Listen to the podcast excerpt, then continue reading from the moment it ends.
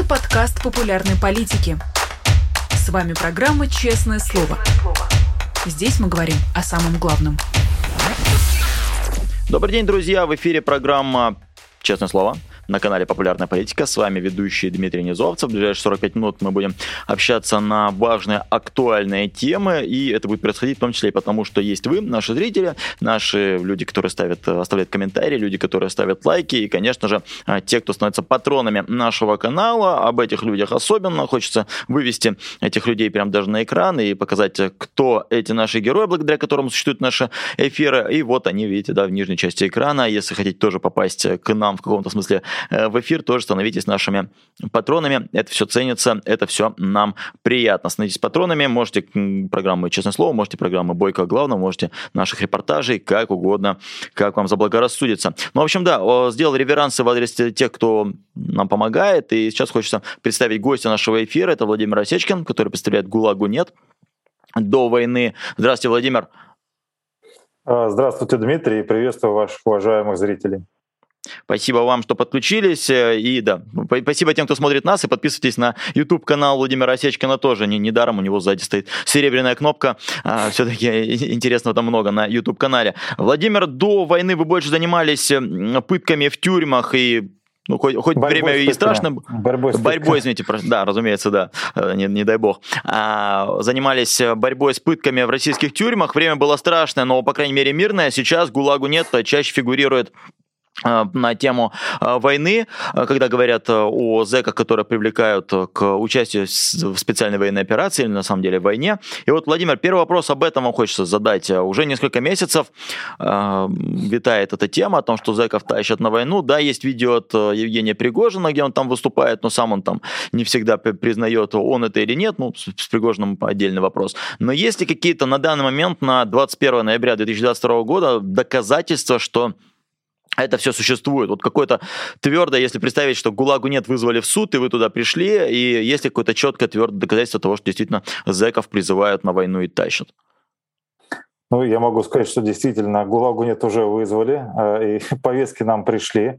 Mm-hmm. В ближайшие дни э, ко мне приедут следователи из офиса прокурора из Гааги. Э, помимо этого мы находимся в контакте с независимой комиссией Организации Объединенных Наций.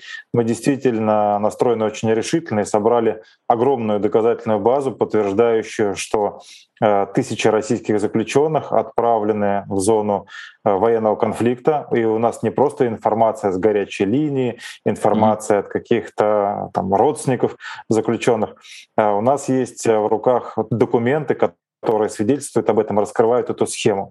И если раньше до последнего мы думали, что эта история скорее про некое содействие в СИН так называемой ЧВК Вагнера и Евгению Пригожину, олигарху, который просто вот по дружбе с генералами ФСБ в СИН так договорился. На самом деле нет. Э, как раз Евгений Пригожин и ЧВК Вагнера — это отвлекающий маневр для того, чтобы сбить нас всех с толку и чтобы мы все думали, что заключенные отправляются для соучастия в незаконном вооруженном формировании так называемой ЧВК Вагнера. На самом деле большая часть осужденных поставляются правительства э, заключают контракты с Министерством обороны. Вот буквально сегодня с утра мы опубликовали уникальные материалы, э, поступившие нам из целого ряда учреждений ФСИН. Э, скажем так, наверное, мягко я могу озвучить это в эфире. Получилось так, что дружественная ГУЛАГу нет группа хакеров получила документы с компьютеров Федеральной службы исполнения наказания. Мы теперь знаем, что э, прежде чем отправлять заключенных для соучастия в военных действиях, их вынуждают подписывать трехсторонний документ, где фигурирует сам осужденный, учреждение ФСИН, в котором он отбывает наказание, а также Министерства обороны. Не ЧВК Вагнера, не какие-то там группы компаний Конкорд, э, Пригожин и так далее, а именно э, Министерство обороны Российской Федерации. Вот об этом речь, да? Вот картинки вот у нас на экране, которая Сейчас да, в том числе здесь угу. мы, мы закрыли, конечно же, с кем эти документы подписывались, с тем, чтобы было до конца все-таки непонятно, потому что э, очевидно, что там начнутся репрессии, выемки, обыски. Но здесь как раз мы видим наглядно, какие документы они подписывают. То есть речь идет о том, что именно Министерство обороны Российской Федерации отправляет осужденных для соучастия в военных действиях.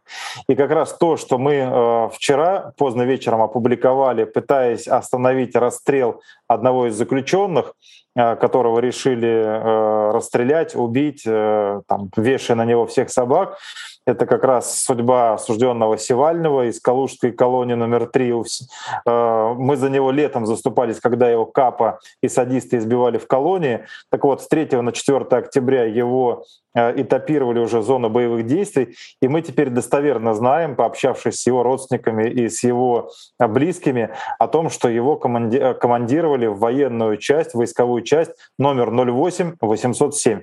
А это не регулярная армия Российской Федерации, а это военная часть, созданная на территории Луганской области, входящая в так называемую армию вот этой Луганской, так называемой Луганской Народной Республики, которая которая, конечно, не признана, это такое придумка Кремля, но тем не менее. То есть российских заключенных отправляют для того, чтобы пополнять армию вот этих вот э, тех регионов, э, которые сейчас находятся под оккупацией.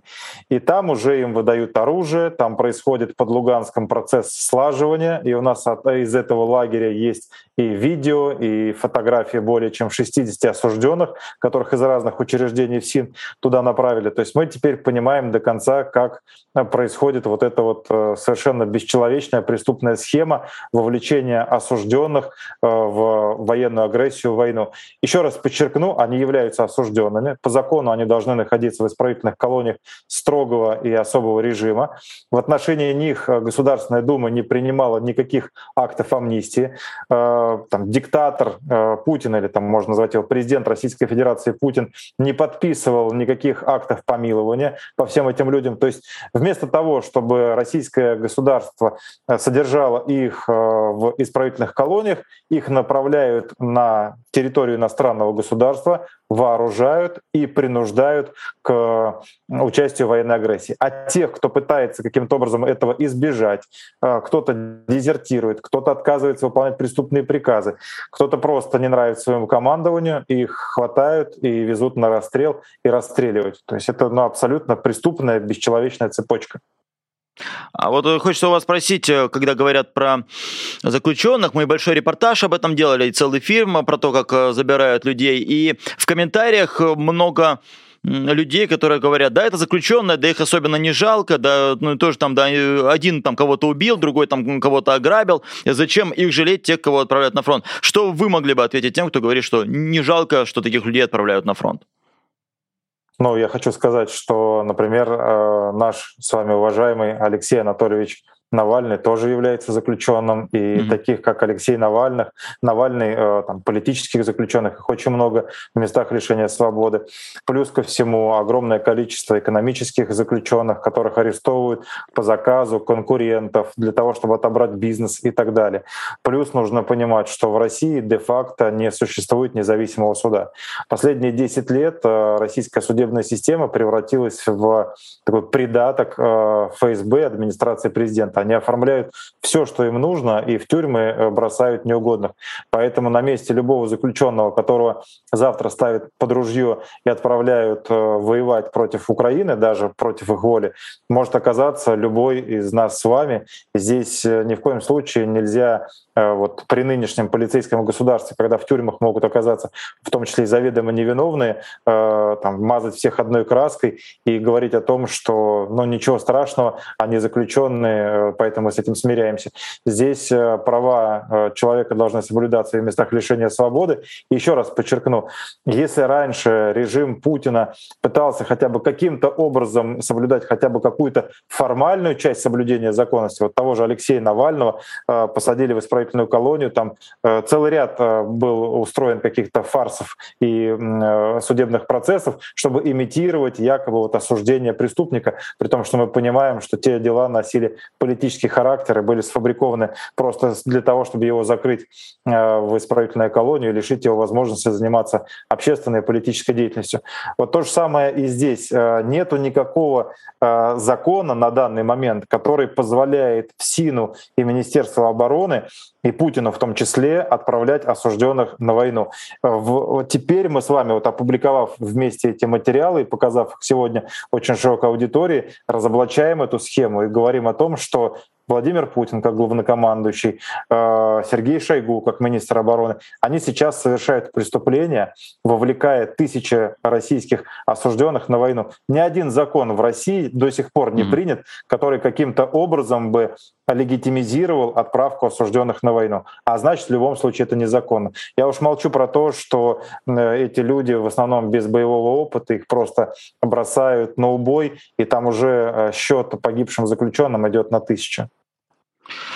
в продолжение тоже этого вопроса вы э, вначале сказали, что появились доказательства, что люди поступают не в ЧВК Вагнера, а в распоряжение Министерства обороны. Э, но мы все равно знаем с вами, что Пригожин, ну, огромное количество, да, есть информации о том, что он лично ездит в эти колонии, до сих пор продолжает там общаться, расширяется каким-то образом эта география.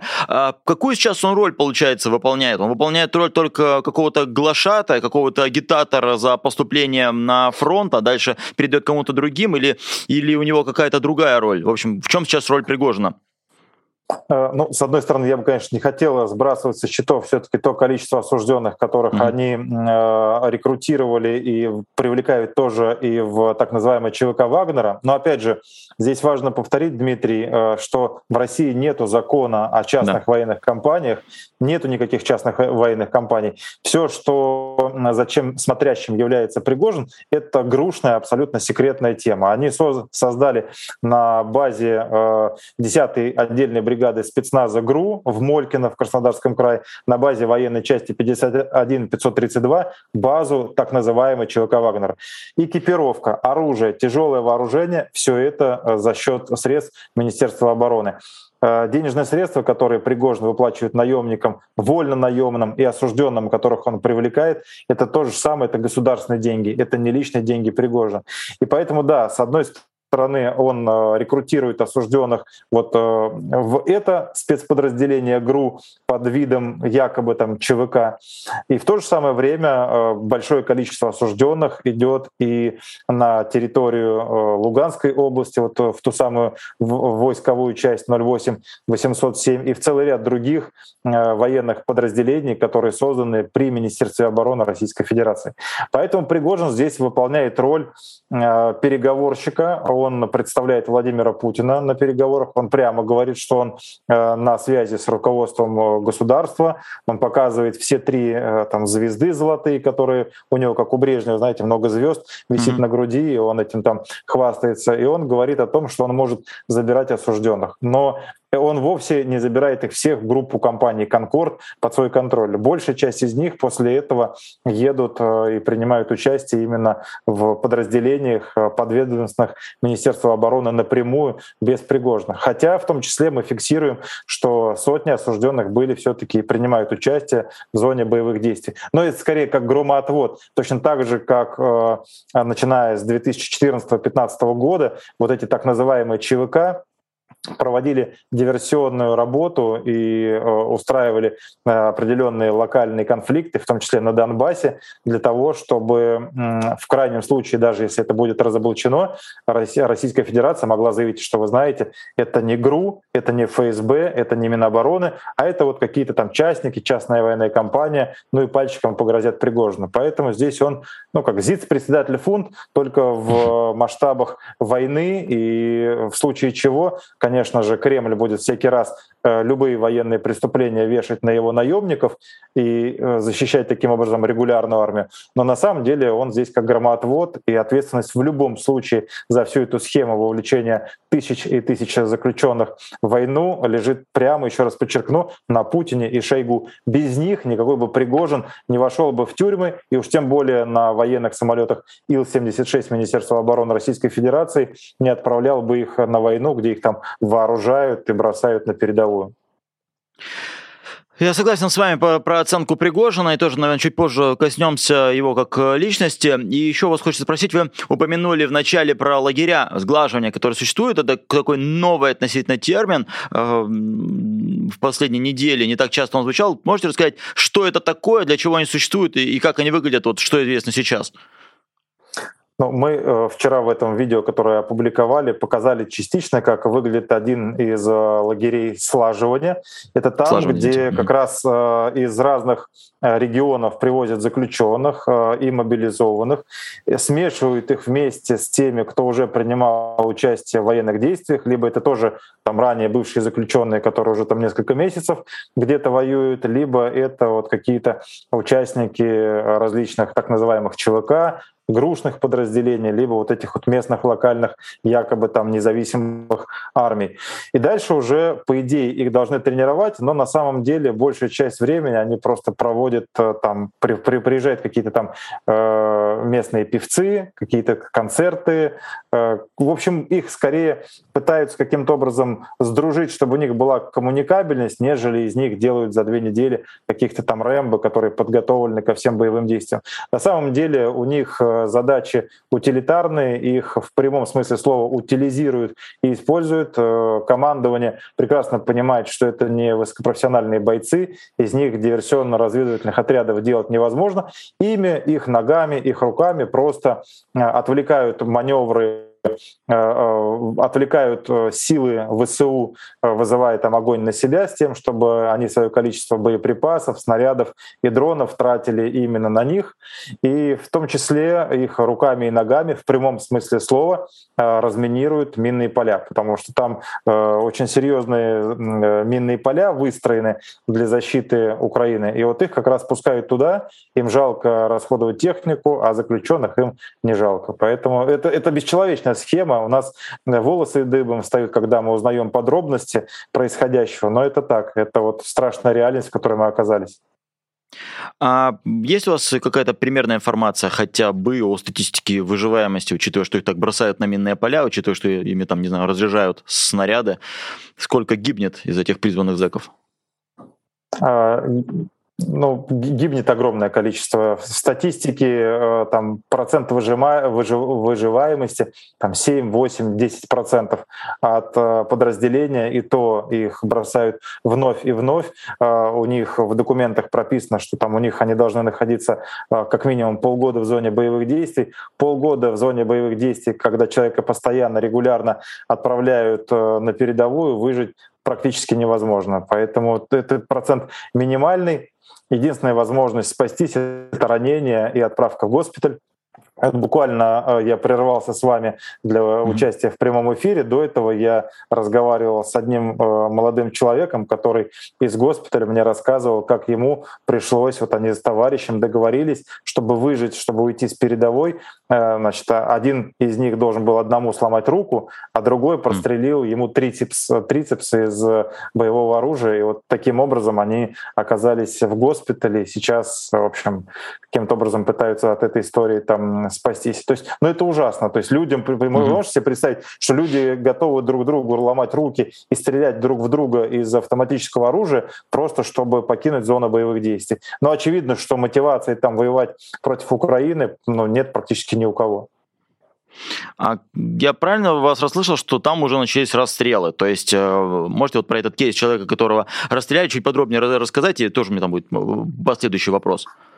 А, я все-таки надеюсь осторожно, Дмитрий, что его да, после что нашей огласки не расстреляли. Да, то есть, угу. по крайней мере, мы для этого постарались сделать все возможное, и при том, что мы публикацию этих материалов готовили на вторую половину недели, в тот момент, когда нам жена заключенного позвонила и сказала, что его из госпиталя забирают в штаб и планируют расстреливать, и он ей по телефону вот э, там э, как-то тихо там постарался там нашептать эти слова о том, что там происходит. Мы, конечно, это опубликовали, и мы мы не знаем до сих пор, жив э, этот заключенный или нет. Мы надеемся, что вот эта огласка, которую мы вчера старались сделать по всем нашим каналам, каким-то образом повлияла. Но подробности узнаем там, в ближайшее время. А что касается практики самих расстрелов, то да, mm. такая практика существует. Э, нам известно о целом ряде случаев, когда э, и заключенных, и мобилизованных расстреливали. Также в ЧВК Вагнера и в ЧВК Редут тоже распространена практика, когда тех людей, которые пытаются либо сдаться в плен, либо каким-то образом убежать, в них могут открыть огонь на поражение. Но точно так же нам известно вот за последние дни еще одна абсолютно абсолютно такая бесчеловечная схема, когда они не хотят сами брать на себя риски и расстреливать, они просто человека разоружают, связывают и буквально со связанными руками увозят его на передовую военная полиция и бросает его там как раз, чтобы он на себя перебежками отвлекал внимание, и в него уже там ВСУ стреляло там из пушек, из орудий и из дронов. Это тоже имеет место.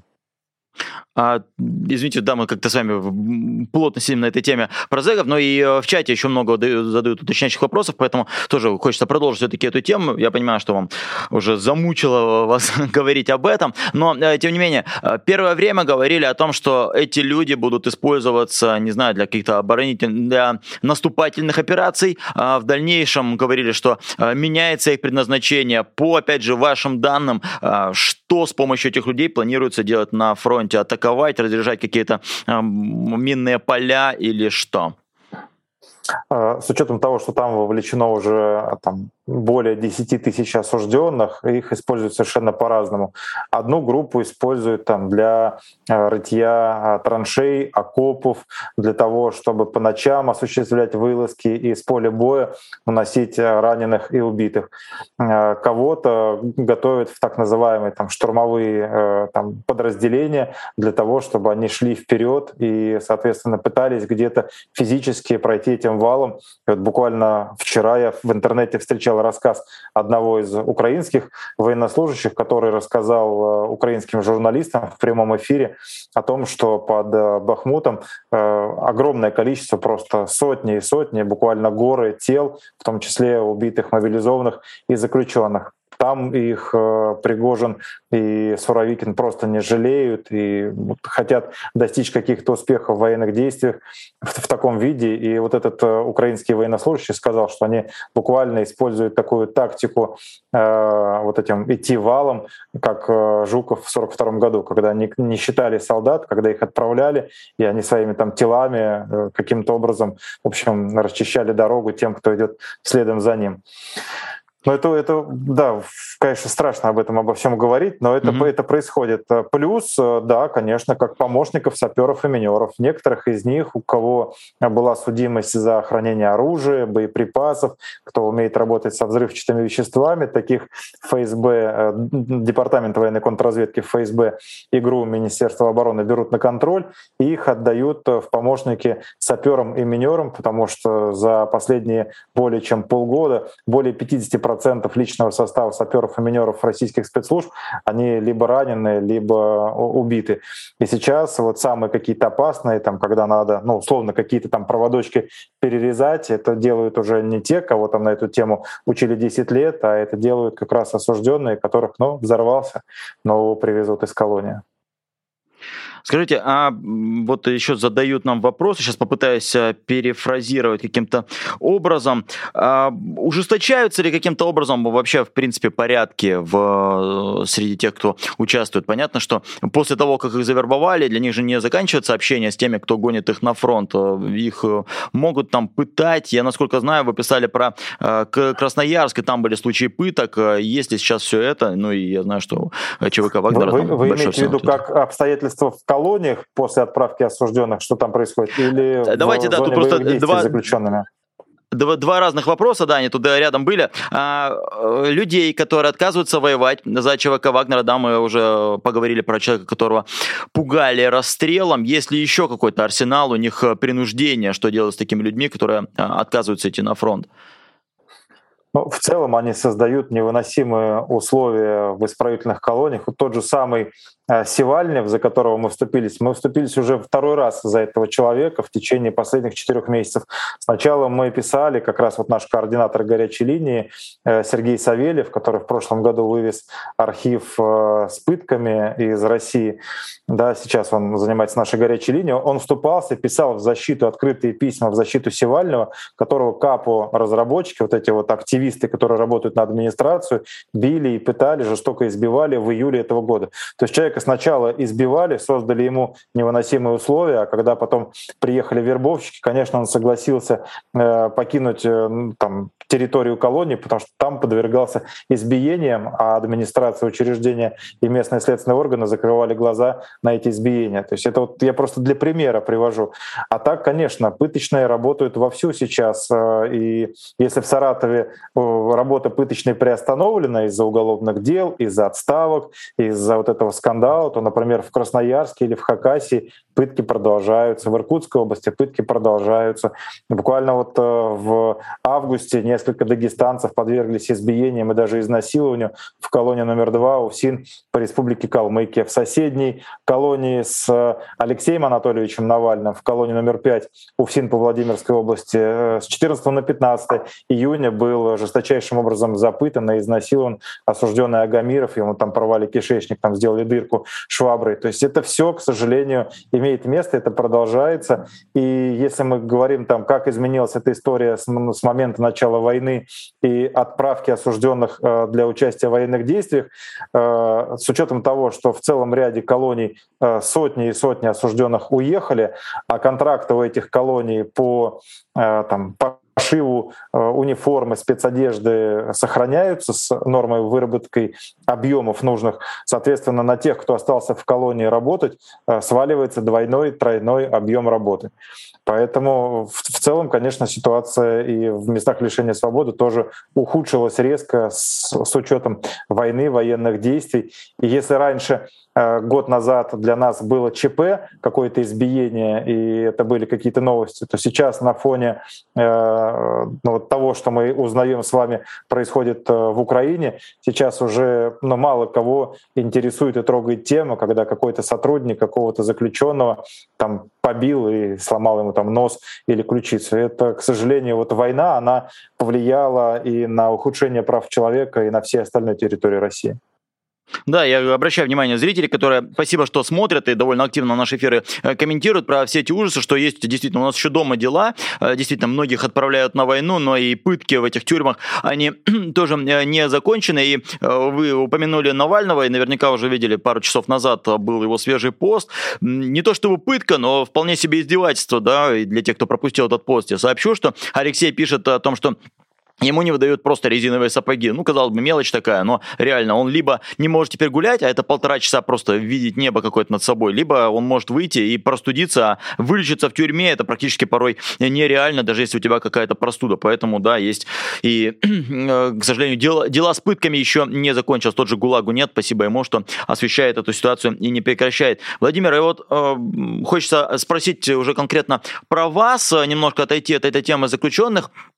ГУЛАГу нет э, стало она и до войны была очень заметная организация, но во время войны, наверное, удвоила, утроила свою узнаваемость и популярность. И я так понимаю, удвоились какие-то опасности в отношении вас. А ощущали ли вы какое-то не очень приятное, скажу аккуратно, не очень приятное внимание, не очень э, приятную, не знаю, борьбу с вами от э, спецслужб или нет? Э, спасибо за вопрос обо мне. Я на него отвечу подробно, но я хотел одну минуту сказать только в защиту Алексея Навального. Uh-huh. Я знаю, что ваш эфир обязательно посмотрит и в ФСБ, и в ОФСИН. Э, они должны понимать, что мы прекрасно знаем, что они сейчас э, творят в отношении Алексея Навального. Мы уже располагаем огромным объемом информации, который, ну, я не знаю, через месяц, через два мы сможем опубликовать. И э, это человек, который, э, я не хочу каким-то образом его превозносить и преувеличивать, э, но угу. на него оказывается мощнейшее давление, и вот с учетом тех неоспоримых материалов и доказательств, которые мы добыли за последние несколько недель и готовим к публикации, наверное, до конца года, я могу сказать, что ни один заключенный в России не подвергался такому тоталитарному контролю, как э, Алексей Навальный. И, конечно, он действительно герой, он так мужественно держится, потому что на него оказывается мощнейшее психологическое давление. Он находится в оперативной разработке 24 на 7, и огромное количество вот тех законных прав, которые регламентированы Декларацией прав человека ООН и российским законодательством в отношении него нарушаются. А каким образом? Ну, я думаю, что мы покажем, наверное, в декабре. Вот. Что mm-hmm. касается... Да, а, а, да, и поэтому, пользуясь случаем, вот тем, кто этим занимается в отношении него, просто хочу предостеречь, что мы все это знаем, мы это докажем и покажем, и оставьте человека в покое э, с тем, чтобы его законные права соблюдались. И это не какой-то там просьба, это просто предупреждение, потому что мы в любом случае уже разоблачим, и ухудшение его положения сейчас, оно просто будет еще больше ухудшать в конечном итоге положение тех э, руководителей ФСИН и ФСБ, которые сейчас курируют вот эту спецоперацию в отношении него. Теперь по mm-hmm. поводу меня, а, отвечаю да. на вопрос. А, а, на данный момент я уже официально признан потерпевшим. Уголовное дело о приготовлении моего убийства, конечно, очень, э, знаете, больше 11 э, лет я разбираю уголовные дела по фактам пыток, и вот в данном случае тяжело говорить о самом себе, но постараюсь как-то абстрагироваться, так с юмором где-то прокомментирую э, покушение на меня, мое убийство готовилось на территории двух европейских стран э, представителями э, российских спецслужб их агентуры на территории Испании и Франции. Mm-hmm. Теперь уже можно сказать, у меня есть официальные документы, которые мы получили, где мне присвоен статус официально потерпевшего. Уголовное дело расследуется по четырем статьям Уголовного кодекса Франции. Дело, расследование дела передано с регионального уровня, вот где я живу на юго-западе Франции, в Париж, и расследованием занимается, по сути дела, самый высший для расследования во Франции уровень. Это следственный судья, вице-президент э, одного из э, трибуналов, одного из судов Парижа. Вот, э, однозначно установлено, там, что заказчиком являются российские спецслужбы.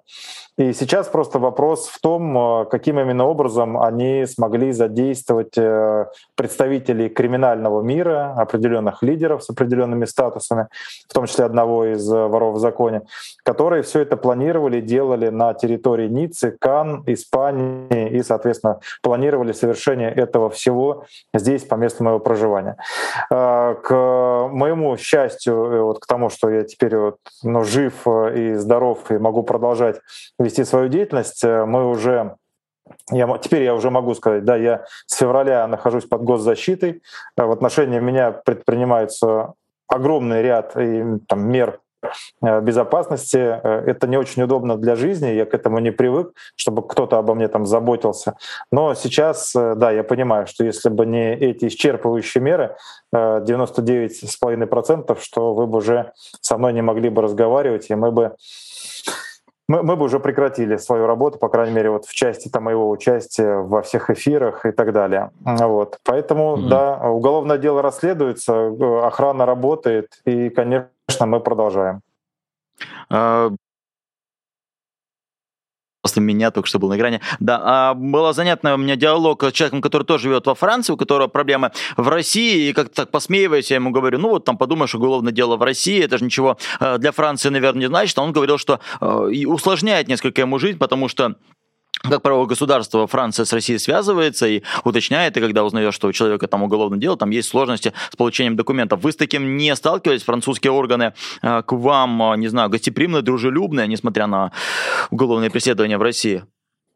Да нет, я, я могу так сказать, что если человек э, изначально запросил политическое убежище и международную защиту, и если уголовные дела в отношении него возбуждаются и проводятся какие-то там следственные действия, я, я уже говорю это не с, и как человек, который получил этот статус практически сразу, и как человек, который возглавляет э, ассоциацию New Decisions Foundation и помогает политическим беженцам вот за последнее время. Я могу сказать, что э, когда в России возбуждают уголовное дело и проводят какие-то там следственные действия в отношении человека, это жирный плюс в его досье с точки зрения политического убежища и соискания международной защиты. Поэтому это, эта история не только не бросайте меня в терновый куст. Э, чем больше они вот этих левых уголовных дел возбуждают, тем э, яснее и отчетливее становится здесь в Европе э, позиция любого человека. И если, конечно, там есть политическая составляющая, если человек занимался журналистской, правозащитной, расследовательской деятельностью, и все эти уголовные дела связаны с тем, э, чем он занимается, ну, конечно, ему в данном случае это помогает. Плюс нужно не забывать, что существует и помимо Франции, внутри Франции, в Лионе находится штаб-квартира международной организации Интерпол. И там есть комиссия комиссия по контролю файлов. Там тоже сидят не дураки, которые прекрасно понимают происходящее в России, которые очень осторожно относятся к запросам, и поэтому если кто-то подвергается со стороны России каким-то э, уголовным преследованиям по политическим мотивам и фальсификациям, то нужно просто направлять туда мотивированное обращение, излагать заранее аргументы, раскрывать mm-hmm. им глаза с тем, чтобы когда из России придет пакет документов, чтобы арестовать кого-то по заказу Москвы, чтобы там люди уже понимали, с чем они имеют дело и могли принять справедливое законное решение. Поэтому нет, с точки зрения вот нашей команды, например, и Сергея Савельева, и Дениса Пшеничного, и меня, нам все дела, которые там они в России фальсифицируют против нас, ну это просто для нас смешно. Немножко вопросов из соцсетей. Спасибо люди, которые нам в Инстаграме пишут э, вопросы. Э, один человек спрашивает, есть ли информация, казнили ли человека, о вы писали сегодня ночью, но вы уже на это ответили, вы сказали, что пока нет, и есть большая надежда, что огласка позволит э, все-таки предотвратить эту казнь. И вот следующий вопрос, мы эту тему сегодня с вами еще не касались, то самое знаменитое убийство Евгения Нужна, которое было выполнено на камеру. Человек спрашивает, как можно найти убийцу кувалдой заключенного? Я могу перефразировать, можно ли вообще, по вашему мнению, найти человека, человек, который этого Евгения нужно убил, и узнаем ли мы когда-нибудь, кто это сделал? Э, большой вопрос. Э, конечно, очень тяжело это сделать, э, хотя бы mm. просто потому, что мы даже не знаем места, где это совершено. Есть все основания полагать, что это было не на территории Российской Федерации, а это было сделано на оккупированных территориях Украины, где происходят военные действия, где каждый день взрываются сотни ракет, бомб, гранат, где огромное количество сейчас вот комиссии вскрывают каких-то там братских братских могил, массовых захоронений, где у российских спецслужб и Министерства обороны э, работают э, передвижные мобильные крематории. И с учетом того, что в отношении Нужина была проведена э, спецоперация российскими спецслужбами на самом высоком уровне, с тем, чтобы его обратно заполучить и показательно с ним расправиться, э, я не удивлюсь, если на данный момент уже все следы э, уничтожены, тело уничтожено и уничтожены даже те, кто бил его кувалдой по голове. Абсолютно не удивлюсь, понимая прекрасно, на каком уровне и как действует ГРУ и соответственно, связанные с ГРУ, так называемый ЧВК «Вагнер». И еще вопрос про ЧВК «Вагнер», будь она неладна, спрашивают в соцсетях, не знаю, так ли это, спасибо тем, кто пишет нам вопросы, но не знаю, так ли это, для каких целей Осечкин помогает экс-вагнеровцам получить политическое убежище в Европе? Э, это я несколько а, упустил, вы действительно помогаете, да. Угу. Да, это хороший очень вопрос, и э, мы всегда с уважением относимся к людям, которые нам пишут какую-то критику и комментарии, но здесь очень важно разъяснить. Мы, наша команда работает над подготовкой материалов для большого международного расследования и даже, скорее всего, трибунала в отношении Путина, Шойгу, Пригожина и так далее. Очевидно, что за последние полгода журналистами, расследователями, экспертами, сейчас одну секундочку, мне как раз угу. зона боевых действий звонят параллельно. Угу. Я отключу, да, прошу прощения.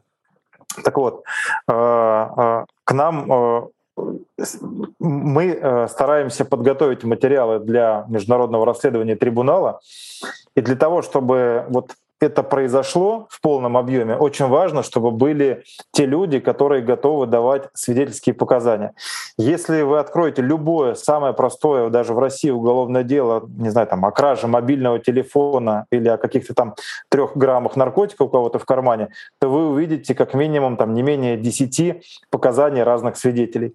Если вы собираетесь раскрыть какое-то уголовное дело о краже машины, вам в любом случае нужны свидетели, которые видели, как кто-то садится в эту эту машину, и она уезжает и так далее. Mm-hmm. Вот.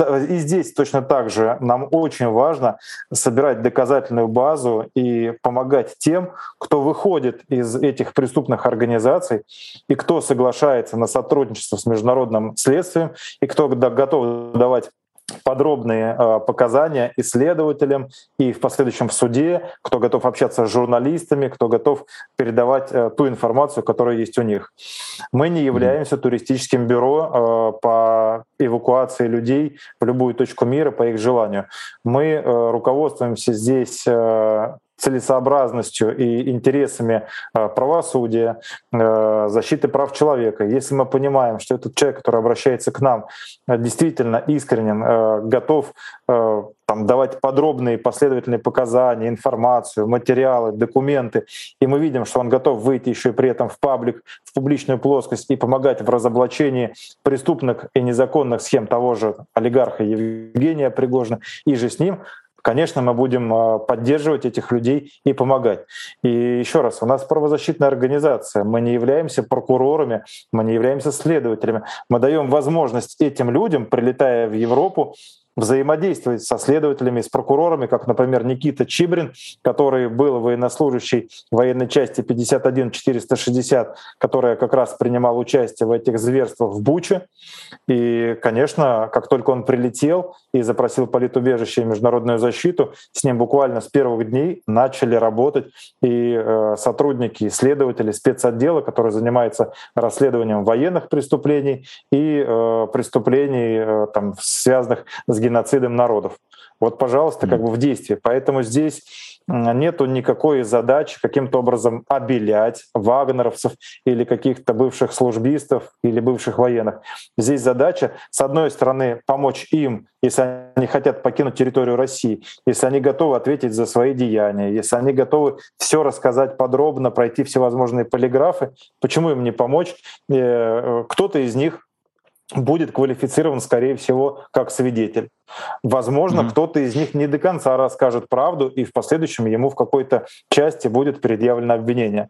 Мы здесь давайте э, больше всего у меня просьба к вот таким комментаторам: да. не нужно вставать на позицию самих следователей и прокуроров. Там работают не глупые люди во всех этих организациях, и они там разберутся. Наша задача здесь, если мы журналисты и правозащитники можем опубличить какую-то незаконную схему, можем ее разоблачить, вынести ее на суд общественности, мы это делаем. В этом наша миссия комиссия. А дальше э, со всем уважением, но пусть прокуроры и следователи, в том числе из Гаги, работают и там принимают решения.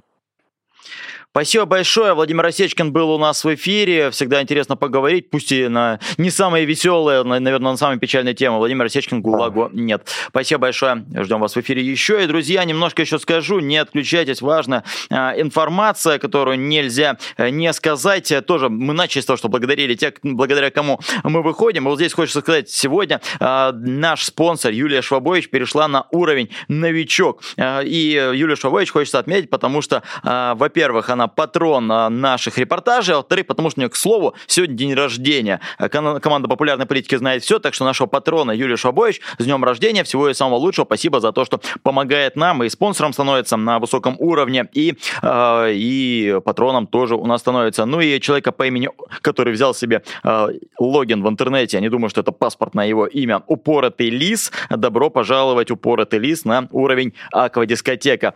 Всех поздравляем, всем спасибо тем, кто смотрит слушает нас и тем, кто становится нашими спонсорами. Э, спасибо вам, друзья, и ждем вас снова в наших эфирах э, и э, «Честного слова», и вечерних спецэфиров. Вот сегодня вечерний спецэфир будет вести Нино Расибашвили и Александр Макашенец. Совсем скоро. Не пропустите, будет интересно. А я на этом с вами прощаюсь. Это был Дмитрий Низовцев, программа «Честное слово» на канале «Популярная политика». Пока. Пока. Вы слушали подкаст «Популярные политики». Мы выходим на Apple Podcast, Google Podcast, Spotify и SoundCloud.